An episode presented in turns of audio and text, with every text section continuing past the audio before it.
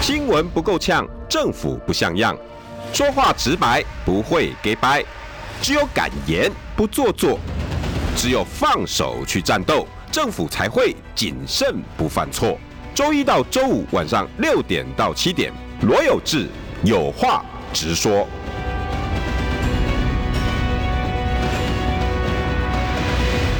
新闻不够呛，政府不像样。欢迎收听中广新闻网有话直说。大家晚安，我是罗有志。六点六分，五七八五九。哎呀，七分啊，刚好。我喜欢凑整数哈，我有时候我有我有点数字控，你知道吗？我这样开车开着哈，我我不晓得现在正在听我们中广新闻网的各位朋友有没有那个习惯，那看到那种诶一万两千公里刚刚好，就会停下来看一下数字，说哎，我到达一个里程碑。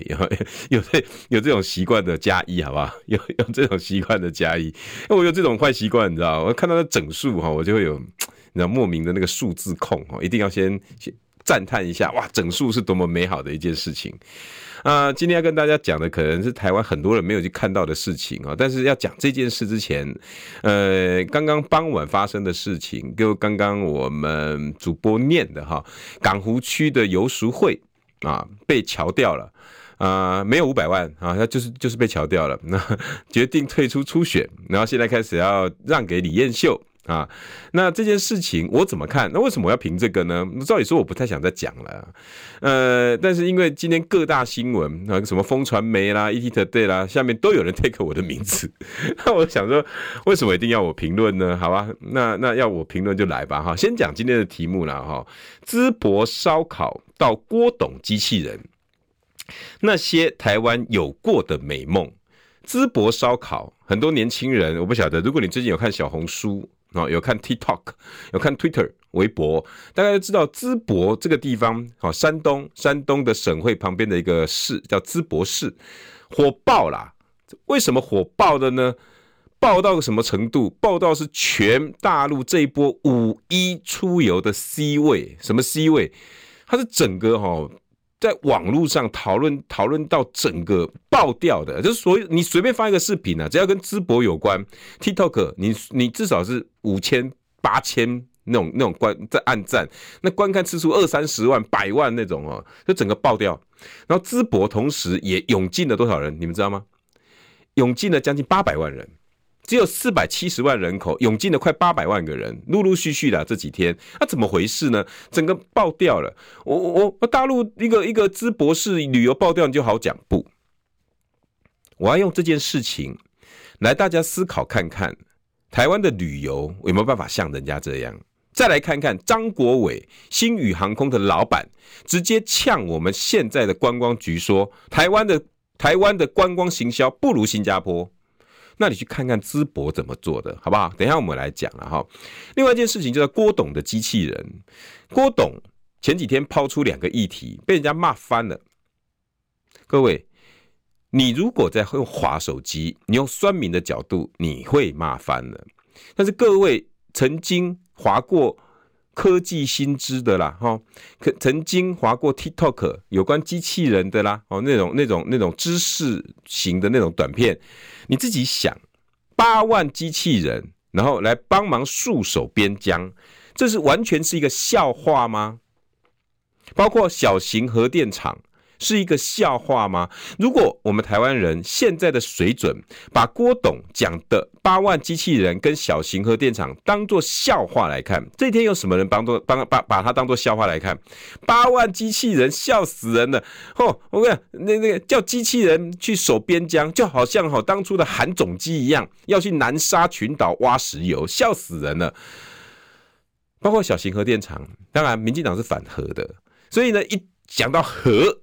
啊，讲到核核桃，而且那就开始骂了，还桃都还没出来就开始骂了，这是民进党的神主牌，所以只要有跟核的，我一定骂，这我不意外啊。可是这两件事情，连蓝营的民意代表都在骂，我不禁要想啊，我我们台湾人曾经做过的梦，我们曾经有做梦权利的台湾人，那个时代，昨天我访问的王建先、王建轩院长。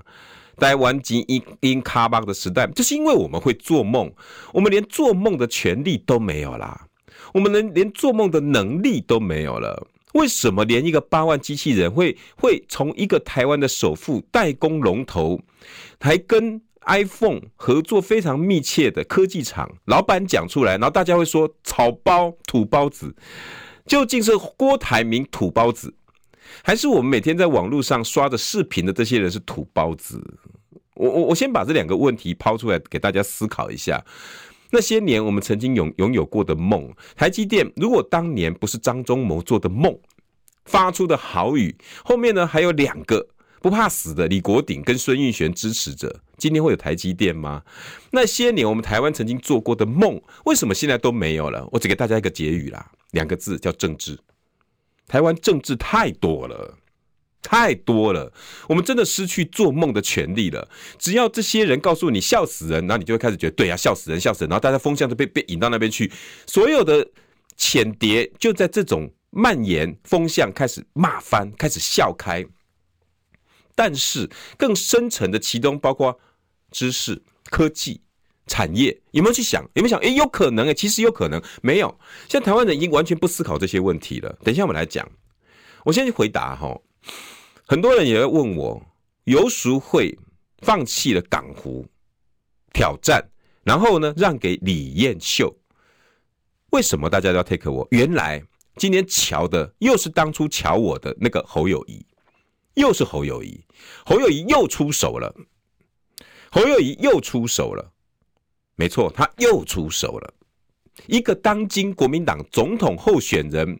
最喊得最震天尬响、最有希望的候选人，他现在在做的事情，就是十年前对我做的事情，到现在十年后还在做，不长进呐，完全不长进。瞧完了淡水的洪孟凯跟陈伟杰，然后后来大家才知道，原来两个是巴黎巴迪兄弟兄弟，到底是这场戏是真的还是假的，没人知道。过没多久，又来一个瞧一个。资深的市议员刘哲章对上新店国民党的立法委员叫做罗明才，乔掉了之后呢，开个记者会。我看着那张椅子跟那个场景，好像当年他乔我的那个场景，于是我就说出了那个五百万。十年来，你到底改变了什么？而五百万被爆完之后，你吓到了，跑到新加坡去躲躲躲躲躲躲躲，躲了几天之后，又开枪的，又火烧的。又断桥的，你没有任何的检讨，现在呢又来玩港湖，笑死人了，真的笑死人了。那罗有志为什么我们大家 take 你知道吗？你不是说你希望他回归正轨，而他没有回归正轨，你怎么看？好，我跟各位讲啊，我怎么看？国民党在这一把游淑会、李彦秀被一个。不务正业的总统候选人乔掉之后，我不再把他当作在野党了。对我来讲，他跟民进党都已经是准执政党，因为在野党无非跟执政党的不同就是谦卑。执政党喊出来的谦卑，谦卑再谦卑，大家都觉得他好笑。觉得蔡英文喊出了谦卑、谦卑再谦卑，不管在防疫上，不管在能源政策上，不管在劳工、劳委、劳劳劳动基准法的修恶上，完全没有谦卑，所以我们讨厌他，没有任何跟我们妥协的余地，包括司法改革，包括后来的疫情防疫、快筛、高端疫苗，种种的不是，就这个就是叫执政党。现在的国民党，我已经不把他当做在野党了，因为他完全听不去进去大家的话。而且频频做出民进党已经在做的蛮憨跟傲慢的动作。你们想一想，游淑慧前一天曾经说过什么？说过一个已经变成猴粉的话了。什么话？你还记得吗？大家有记得吗？开车的朋友，你们很可能不见得跟上这则新闻。他在接受某个媒体。做直播媒体的访问的时候，他直接说侯友谊才是当今最强，但是他点点三挖工，为什么？因为他曾经当过警政署长，所以呢，他一定带了很多民进党的黑资料。他的形容叫一本账。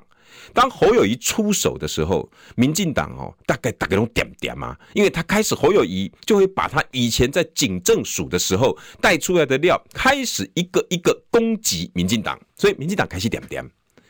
各位，各位在旁边看着书的各位年轻朋友，正在握着方向盘的爸爸妈妈，你们希望我们下一个总统候选人，甚至是未来真正的是总统的人，他是带着黑资料示范给你看。我当完一个公务人员，我带着黑资料，然后来攻击我的对手。我想请问各位爸爸妈妈，你们认为这样子的国民教育，你可以告诉你的孩子，这就是我们台湾吗？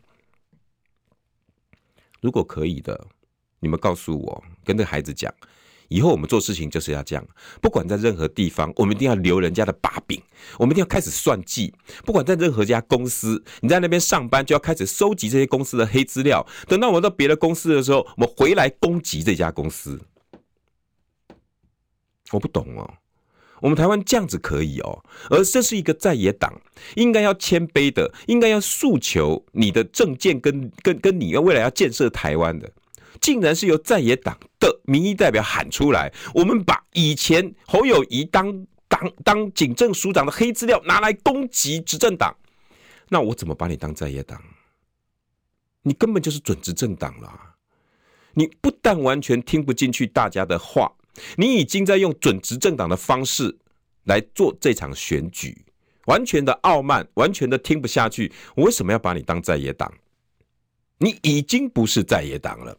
更何况，什么叫做理念？什么叫做坚持？很多人今天在讲，游淑慧今天顾全大局，大局。那前一阵子，多少人为你拍手，为你按赞，为你流泪，为你拍红了手掌。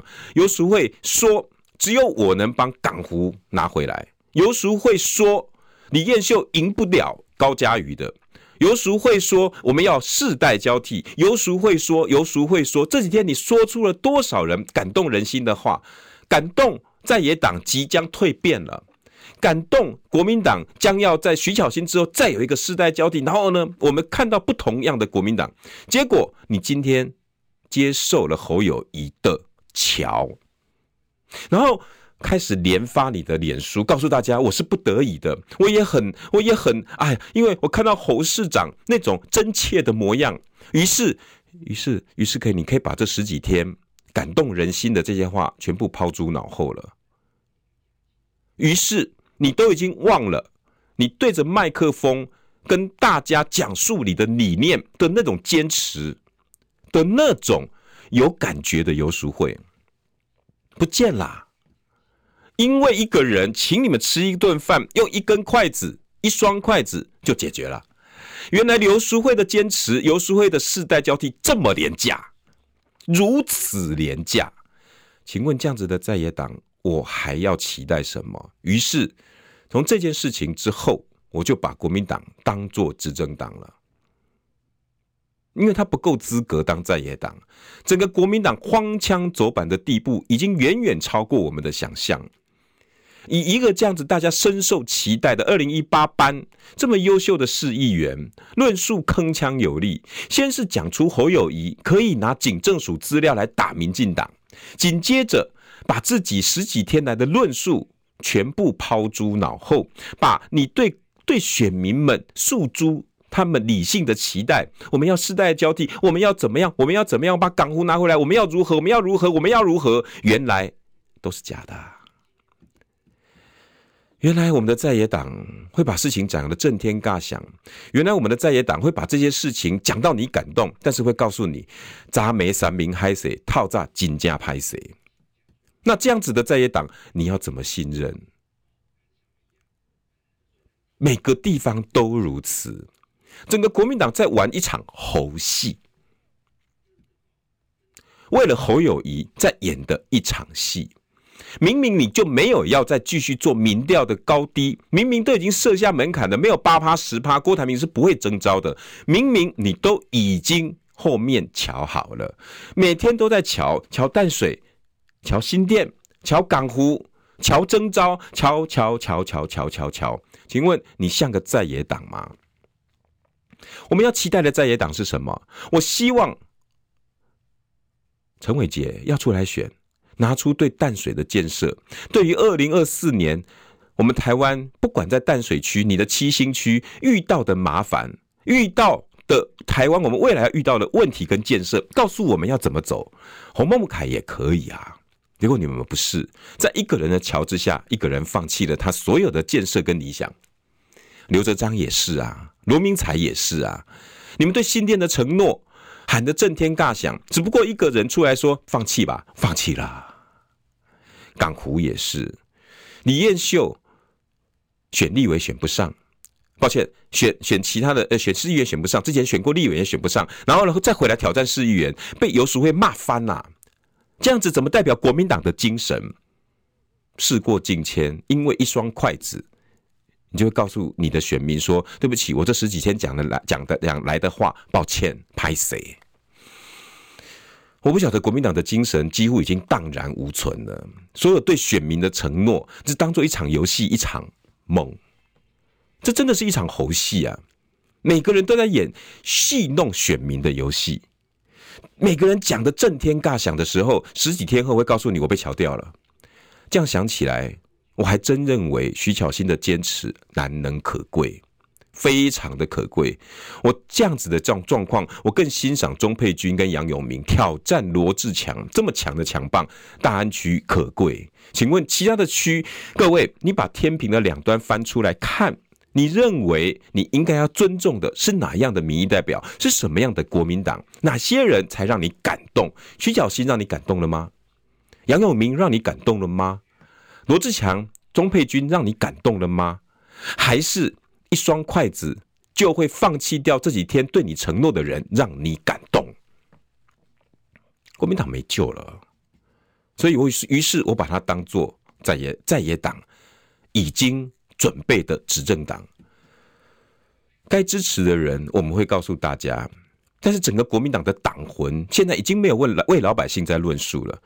港湖区的交通、新店的观光、摊商的没落、七星区整个北海岸的建设，我们都看不到了。不需要，因为因为我瞧完了。这些人就是要代表我们，我们都不需要听政见了。到时候民进党出来，我们再来用侯友宜的黑资料来摧毁民进党，这个就是国民党的选举法。我再也听不到要怎么建设北海岸了，我也听不到港湖地区交通怎么解决了，我更听不到新店整个城市再造，我们整个观光如何发展，我听不到了。不需要，国民党只要用下架民进党就可以赢了。我我我我不懂。国民党到底怎么了？为了一个侯友谊，可以放弃掉所有所有的理念跟坚持。今天用的二十几分钟，我回应今天 take 我的五则新闻里面的各位网友，我不晓得你有没有听到，这是我的回答。国民党在二零二四的选举，我已经不把它当做在野党了，因为他真不像。我我我不晓得他还能不能醒悟。我觉得国民党在接下来会用什么样的方式来告诉我们，他要下架民进党，然后会给我们一个更好的台湾，还是只给我们一个赢了选举的国民党？哎，这不一样哎，这不一样吧？一个给我们更好的台湾，跟一个赢了选举的国民党，那请问一下，跟八年前赢了选举的民进党有什么不一样？蔡英文有有告诉你要把台湾建设成什么吗？劳基法提出来之后，他不是也告诉你吗？啊，你们不自己去找老板？司法改革还可以把之前的司法院副院长找来，秘书长，抱歉，把他找来骂一顿啊！你确定要这样改吗？哈，要这样改吗？赶快回去再重看。这是第一波的改革，于是唤醒了我们讨厌民进党。二零一八年在地方选举翻天覆地的教训了民进党一顿。国民党以为这个成功会一直延续到二零二零年，接下来故事你们都比我清楚了吧？推出了韩国瑜，整个国民党里面四分五裂的状况，然后里头一些崇拜、过度崇拜韩国瑜的期待心理，再加上不想要团结的某一些国民党大佬们，或者是小鸡们，包括。已经转到别的地方去骂韩国瑜，现在又回来要选，已经选上市议员要选立法委员的这些人，已经乱成一次了。结果国民党输了，一样，因为蔡英文的倒行逆施，包括他的疫苗，包括他疫苗里面的很多孩子走了，快筛的问题、弹价的问题，还有裴洛西来台，还有我们的军演，我们现在遇到的大国。政治博弈下的台湾现状，我们很讨厌，不想战争。这么好的状况，二零二二让你赢了，二零二四国民党固态复萌。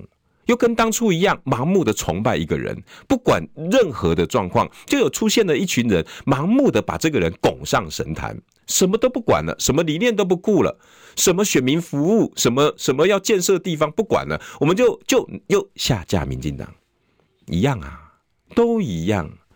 然后现在应该已经是定于一尊了。我跟各位说哈，就是侯友谊将二零二四代表国民党参选。这次的总统候选人，太多太多的原因，大家都已经在各个报章杂志上面都看到了。我要给各位的答案是：因为这一场，一方面侯友谊背后有一群人，三十年来就当做他的背景跟靠山，而这一群人根本就是朱立伦无法抵抗的。这一局在国民党里面太乱，太私心。太没有老百姓了。这场国民党的选举，我看不到党魂，也看不到以前从孙中山以降，动不动讲的是民生、民民族、民权，开始要帮老百姓建构。我也看不到李国鼎，我也看不到孙玉璇，我更看不到李鸿源，我都看不到这些人了。没有人在告诉我们，二零二四国民党带给我们什么样的未来，只告诉我们，难道你还要选民进党？于是把所有的理念全部抛开，这个可以瞧，那个可以换。请问一下，我们还要这样子的国民党吗？新闻不够呛，政府不像样，最直白的声音，请收听罗有志有话直说。新闻不够呛，政府不像样，欢迎收听中广新闻网有话直说。大晚安，我是罗有志。六点二十九分三十五秒，傍晚最大的新闻呢，就是游淑慧放弃了港湖地区，把这十几天来他对于港湖居民的所有承诺全部抛诸脑后，只因为一双筷子，因为侯友宜请他们吃了饭。吃了饭之后呢，他放弃了这十几天来的论述，不管他讲港湖需要什么建设，不管他讲国民党需要世代交替，不管他讲李彦秀出来根本赢不了，他全部吞回去了。国民党现在整个冲刺的就是为了做球给侯友宜。然后呢，我今天在光晴姐的节目哈，用这个比喻，其实这是一某一个制作人给我的比喻啊，大家听一听啊哈，你看你有有没有有没有？我因为我很喜我跟这个朋友哈很喜欢用电影来比喻时事。这个时事，这个电影呢，叫做《五亿探长雷诺传》。哎呦，哎，怎么这么刚好又是警察啊？OK，没有，只是刚好，好吧？因为他桥段用的真的很刚好。《五一战场联络站》里面有一个什么桥段呢？哎，大家还记不记得？里面有一个叫严童的严探长。好像是油麻地是不是的探长？大家可以帮我回忆一下哈。有些香港人可以帮我回忆一下啊，叫油麻地的那个那个那个严同探长，颜色的颜，严宽恒的严哈，同意的同，油油油麻地的严严同探长，好像是吧？然后呢，他就是要挑战雷诺，因为雷诺看起来好像比较像能够当上总华探长，怎么办呢？警察干嘛的？警察都逼绩效的，有绩效他就有办法升上去。为了要讨这些外国人的欢心，严同想了个办法。他呢，到人肉市场里面去挑了好多好多人，大家还记得那个场景吗？在整个多的笼子里面哈，关着很多那种可能可能是贼汤爱吧哈，或者是呃那种移民，然后或者是在这边工作不顺的边缘人，然后坐在那个笼子里面，然后呢，他就有他的严同的一个属下拿着单子说，哎哎，在我的辖区里面哈，哎有窃盗三十五件。抢劫四十八件，杀人两件啊！那个，哎，然后那老板就在后面拿着算盘，哒哒哒哒哒哒，拿着还有没有啊？哎，没有了，先这样吧。啊，我我我我这个这是我们这个辖区这一阵子那个那个犯的罪。我想说奇怪，这桥段是什么？哦，原来他要买这些人去顶罪，承认这些罪是他犯的。然后严紧接着转镜头一转，严同哈，们严探长就说：“我不管，马马上去帮我找这些人出来。”我要在三天之内成为全香港破案率最高的警探。哇，那是严童就哇开始找这些人。哇，你看这是我的政绩啊，窃盗三个人出来了，这个我瞧掉了啊，这个这个那个那个抢劫瞧掉了，这个我都瞧掉了，瞧掉了耶，我是最棒的探长，我专门瞧这些刑案的，很像哦，很像哦。哇！我乔掉了新店，我乔掉了港湖，我乔掉了淡水，怎么也是警察？怎么又是警察？难道你要示范警察都是这样在过日子的吗？难道你要示范像警政署长可以带黑资料出来打出打击异己？你要把警察全部冠上这样子的黑名声吗？各位警察朋友、老朋友、兄弟，各位兄弟、各位警察朋友，你们甘心吗？原来你们警察出身，专门专门在干这些事的啊，是吗？原来你们这些警察出身，专门在瞧事情，是吗？原来你们警察都是颜童啊！台湾这场选举已经、已经、已经开始被搞得乌烟瘴气了，已经没有人在论述什么要建设台湾。像明天要来的李鸿源部长，后天，抱歉，后天礼拜五要来的李鸿源部长。又要带给大家台湾的六座冰山，又要带给台湾我们未来发生的能源问题、核能问题。来，我们就来谈台湾的观光问题。星宇航空的老板张国伟语重心长对着媒体说：“我们台湾的观光不如新加坡。”我们观光局赶快出来讲一堆我都听不懂的话，讲什么话？不一样啊！新加坡只不过是一个城市啊，我们台湾有好山有好水啊。我我正想问呢，那就因为有好山好水，你还被被观光开飞机的老板说我们生意这么差，都是因为你不努力。我靠啊！你自己还不检讨啊？我们有好山好水，还输一个只有只有那个师师生。那个喷水泉喷泉是吧？啊，这大家不是喜欢去新加坡拜在一个狮狮头，然后喷水泉，然后在那边故意指着他，或者是啊嘴巴张开，或者是几个简单的新加坡料理、南洋料理，人家这样赢就赢台湾了。我我我们的我们的观光这么简单啊？我们观光连这样子都输啊？我们今年的观光数字到底要靠什么？不给，然后告诉你们台湾好山好水，不去解决，你没有办法。那我给大家讲，大陆现在。正在红红火火的淄博，参考一下好不好？很多人应该不知道淄博发生什么事情了。大陆跟台湾一样，在整个疫情关这么久的状况之下，一天到晚在报复，报复旅游，报复旅游，报复报复去哪？报复去武汉，报复去重庆，报复去几个观光景点。但是有个地方啊，完全大家不会有想到，怎么会大家报复到那边去啊？这个地方叫淄博。淄博，你说它有历史文化，没有错，没有错。孔融让梨的孔融就在这里。大家知道孔融让梨吗？对不起哦，年轻朋友可能现在看正在看着握着方向盘的爸爸，孔融是谁啊？大家应该知道孔融是谁吧？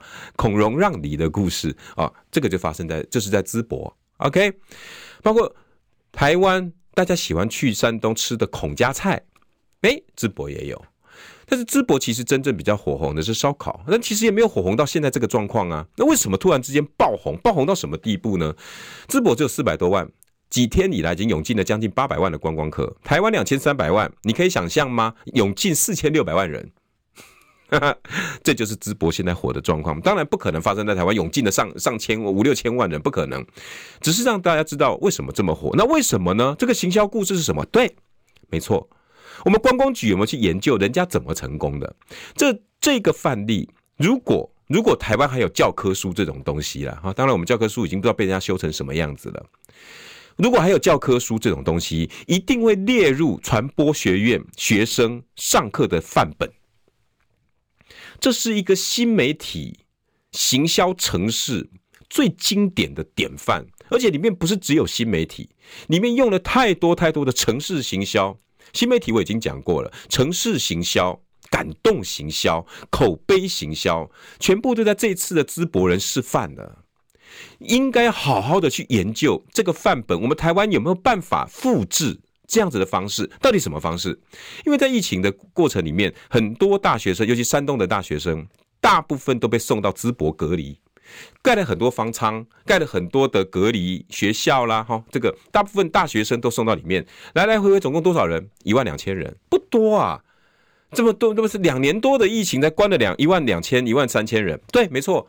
但是淄博的人非常有民心、风土、风土人情，哎，他怎么办呢？每次这些学生来哈，他们很舍不得，因为这些学生大老远的跑来要念书、要吃饭，那年轻人你知道吗？那个那个的饭量又大。然后，然后这些隔离餐哦，有那么一点点，所以淄博人在他们来的过程里面，给他们享受到老家的感觉。就是这些人不管怎么样，今天三餐那边给你加个豆子，加个青菜，加块肉。哎，我我掏腰包，那个那个方舱的我来处理，那个我都多加一块排骨，大家就这样子做。而且就在他们最后一天快要开放开放疫情的时候，最后一天，这些叔叔伯伯把这些大学生一万两千人、几千人叫到大街上，我们好好吃一顿烧烤。吃完这顿烧烤不得了啦，他回馈了，就是这一次。新闻不够呛，政府不像样，最直白的声音，请收听罗有志有话直说。新闻不够呛，政府不像样，欢迎收听中广新闻网有话直说。大家晚安，我是罗有志。哎，这个个广播，我们的那个 YT 哦，大家讨论说，哎，淄博是什么特色？淄博什么特色？这个就是一种教育嘛，这就是一种行销嘛。结果那个时候疫情的时候，一万两千个大学生陆陆续续到淄博去，享受了这些淄博的叔叔伯伯们的宠爱。又有吃的啦，又有零嘴啦，然后大学生吃不饱啦，然后然后帮他们接 WiFi 啦，啊，帮他们介绍啦，到哪边去玩呢？照顾的他们无微不至。反正疫情嘛，那大家又苦闷，隔离也苦闷。哎，这些淄博人呢，就就就就发挥了感动行销。哎，光靠感动行销这样，不不不，这个只是个开头啊。结果呢，那一场万人烤肉大会。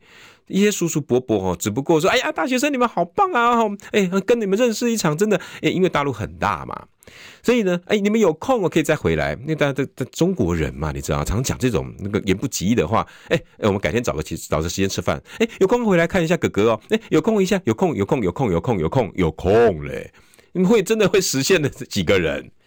这一次，这些山东的大学生全部实现诺言。”他们赶在这一次五一连假里头，全部用手机串联，在他们的社群上，一个揪一个，他们他们在回忆这几年这几年，然后去隔离的故事，然后一直提醒同学，哎，我还记得我们大一那个陈伯伯说我们要回去看他，你要不要去？哎，好啊好啊，哎，刚好连假是不是？对啊对啊对啊，哎，我们 po 一下好不好？我们揪一下，我们传在微微信上面揪个团好不好？然后大家开始传，那边五个同学，那边十个同学，那边八个，那边九个，那个。结果，整个山东所有的一万两千名大学生全部动起来了。他们为了实现一场诺言，就是改天有空回来看叔叔伯伯。天哪，真的真的做啦！这就是感动行销的开头。所以呢，一传十，十传百，整个新媒体光靠手机。引发起来那种串联的效应，让山东卫视、山东的所有媒体来来不及啊，猝不及防。所有网红开始在报道，网红开始在做影片，我们要回去了。然后开始最红的四个字叫做“进资赶考”，因为这些人是大学生啊，进京赶考嘛，他把它改成叫“进资赶考”，进淄博赶什么考？烤肉的烤。哇，这个大大学生又很爱这种梗，你以为就台湾的大学生啊？就你们台湾年轻人啊？也喜欢梗图，喜欢喜欢这种金句，大陆的也喜欢。进淄赶考一喊出来，哇，一呼百诺，大家全部都往淄博里面去涌。这时候有没有像台湾的官员一样，刚还告诉你呢？哎，那个聪明的用路人自己会找高速公路，自己不会塞车。然后呢，观光景点火爆了之后呢，才告诉你对不起哦，大家不要再常来了，不要不要来这边。然后台南开始讲你不不不，然后大家搞得一团混乱，没有。他们赶快，淄博的官员赶快观察整个微博上、微信上大学生串联的状况。他们发现这一场进淄赶考不同凡响，绝对不能当做一般的来做。而且不但我们要在交通上、整个行程上让他们安安全全进来。请问一下，台湾有多少观光单位愿意做这件事？包括我们伟大的交通部，在我们观光的交通路线上做了什么样的规划给你们？只记得前面的林佳龙部长曾经说过：“聪明的用路人啊，你们自己要会能够趋吉避凶啊。”没了，不是他们开了所有的路线，把交通该排除的排除了，所以这些年轻人病病病病进来了，交通好就来了。不，他们往后整个，他们发现这一波真的不得了，于是，于是他们开始的所有能过能做的都做了。他们命令所有店家不准宰客，这不就台湾最近你廉价每天都会发生的新闻吗？我们看到不想看了吧？那边水果一一八是三千块一千块，大家还记不记得今天最火红的新闻，三个人、呃、四个人去吃吃海鲜，吃了四万块啊！原来一只龙虾六千，那是五五五五呃是几只螃蟹九千，然后吃一吃四万。很多人说这是宰客，我不管。淄博的官员告诉各跟烧烤店所有的烧烤店说：“拜托。”拜托，我们以淄博人为荣，好不好？我们好好的对待这些曾经在我们淄博隔离的大学生，而且他们他们诚信的说要回来了，我们好好招待人家，别宰客，好不好？结果第一波火爆了，什么叫火爆了？每个大学生在那边吃，PO 出来的数字让各地的烧烤全部汗颜，动不动吃起来是两百块人民币、三百块人民币，大学生能负担的价钱。可是你到成都吃一块烧烤，常常要一千多块人民币。很多很多各个城市的要开战，要引战、出战。什么叫出战？对大大陆来讲，说淄博红了起来，烧烤红起来，哎，三那个那个成都就说我要挑战，哎，我跟你们比，结果比下去了。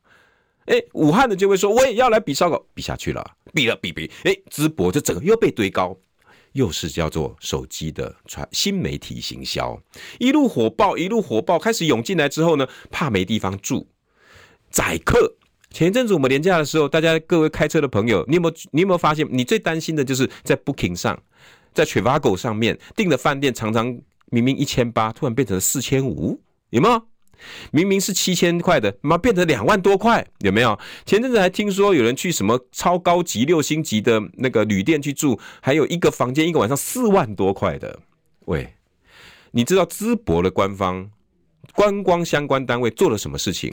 他们把所有的旅宿业者找来，拜托大家，这一群是大学生啊，他们真的没有办法住那种几千块，而且我们不要让人家觉得我们淄博在宰客，好不好？你们有什么看法？我们呢？政府先去调度学生宿舍，先去调度所有的废弃的饭店，能够清出来房间，我先清，我先清，然后你们看看你们什么办法？结果所有旅宿业者不趁这一次宰，什么时候宰啦？开玩笑。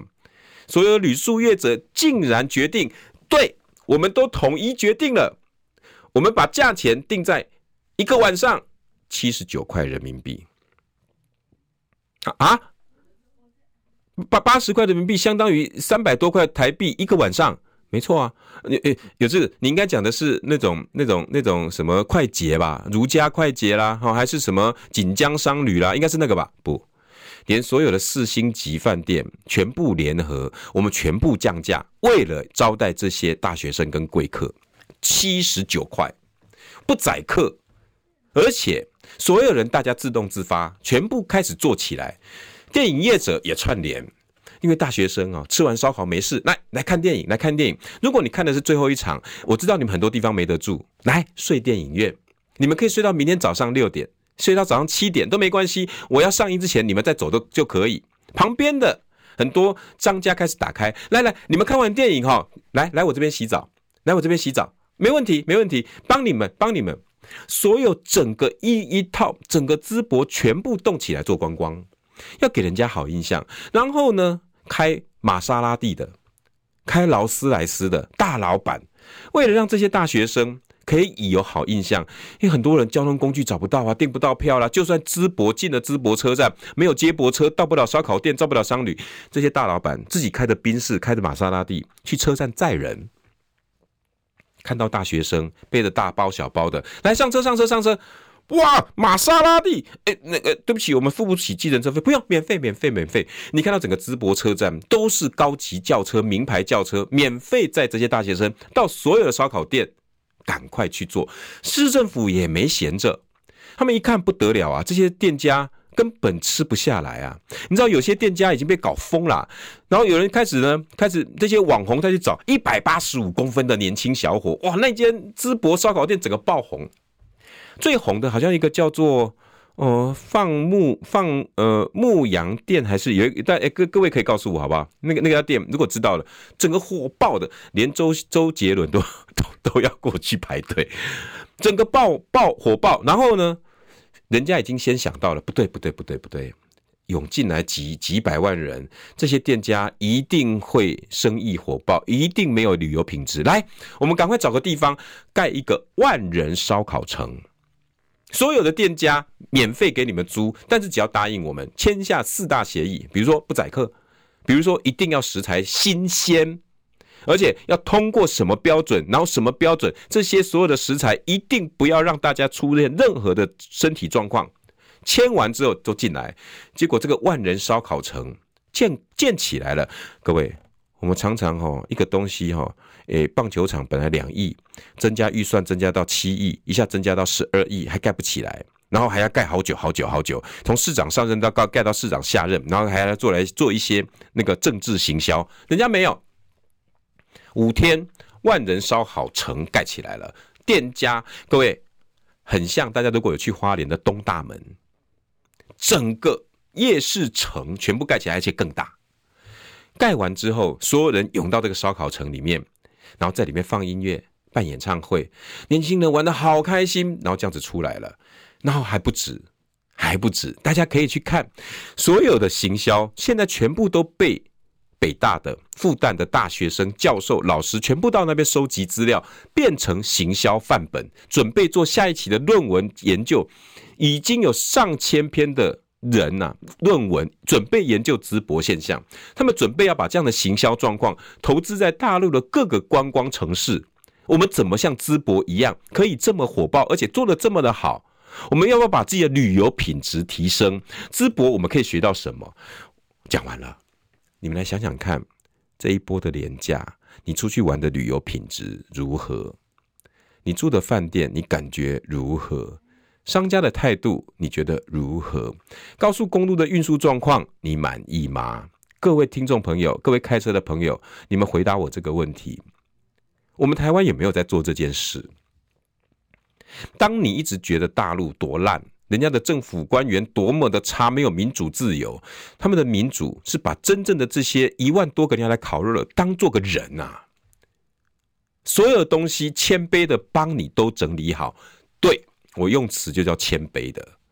我们台湾的政治人物，曾几何时有人谦卑的帮你把疫情准备好，把你旅游准备好，把你的未来准备好，把你的台积电第二代准备好？没有，全部都在算自己自己的政治利益，包括污名化很多事情。我要提醒大家的，郭董的八万机器人这么好笑吗？我们做梦的权利都没了，我们的 power 都不见了。当初的台积电。多少人、多少国家不敢做啊？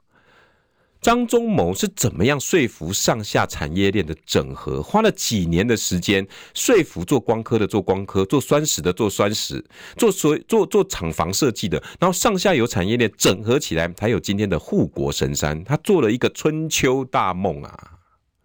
如今完成了，我们台湾人享受了多少这种梦境带来的成果？各位。八万机器人又怎么了？是从一个郭台铭已经被被小丑化的郭台铭讲出来。你要不要去打开 TikTok？你要不要去打开 Google？要不要去打开 Facebook？你只要在里头输入“军用机器人”，我保证你一定会对“八万机器人”这五个字另眼相看。全世界有哪一个国家只要跟科技两个字沾上边的，没有在发展军用机器人？你告诉我。俄罗斯有没有？荷兰有没有？印度有没有？更不用告诉我美国、日本、韩国，哪一个国家没有在发展？为什么？这些机器人的影片，给你们时间，等一下去看，人家已经做成什么样了。而从这些机器人的关节，我们可以发展出很多附件的关东东西，可以商用，可以医疗用。从这些机器人的 AI，可以发展到。ChatGPT 可以发展到整个 AI 的系统，甚至看病，甚至买东西。你有没有去看过大陆有停车场？从头到尾，你只要把停车停在门口，缴完钱走人，整个车帮你停到停车塔里面去，整个摄影机跟着那台车停好好的。你只要再投再再按个按钮，一到那边车子开好到门口，人家的 AI 发展到什么地步？所有的军用机器人。你以为的军用机器人是无人机？你以为军用机器人还有人揶揄说他是不是看那个钢铁人看疯啦？这以为每个人都 Tony Stark？你以为郭台铭是郭 Stark 是不是？不不不，那只是一个梦，那是一个本来就该做的梦。这些军用机器人后来到商用，引申到各个产业，把他身上的所有零组件、所有的技巧全部拆开来之后，可以造福多少的行业？各位，美国的军工复合体，其中一个叫波音公司，军工复合体，所以它造就了它的发动机。所以它的波音非常厉害，所有的都来自于军事。二次世界大战以来，我们为了要造武器，我们为了要防范，为了要和平，我们造就了多少？我们突破了多少没办法突破的武器？这种东西载舟亦能覆舟。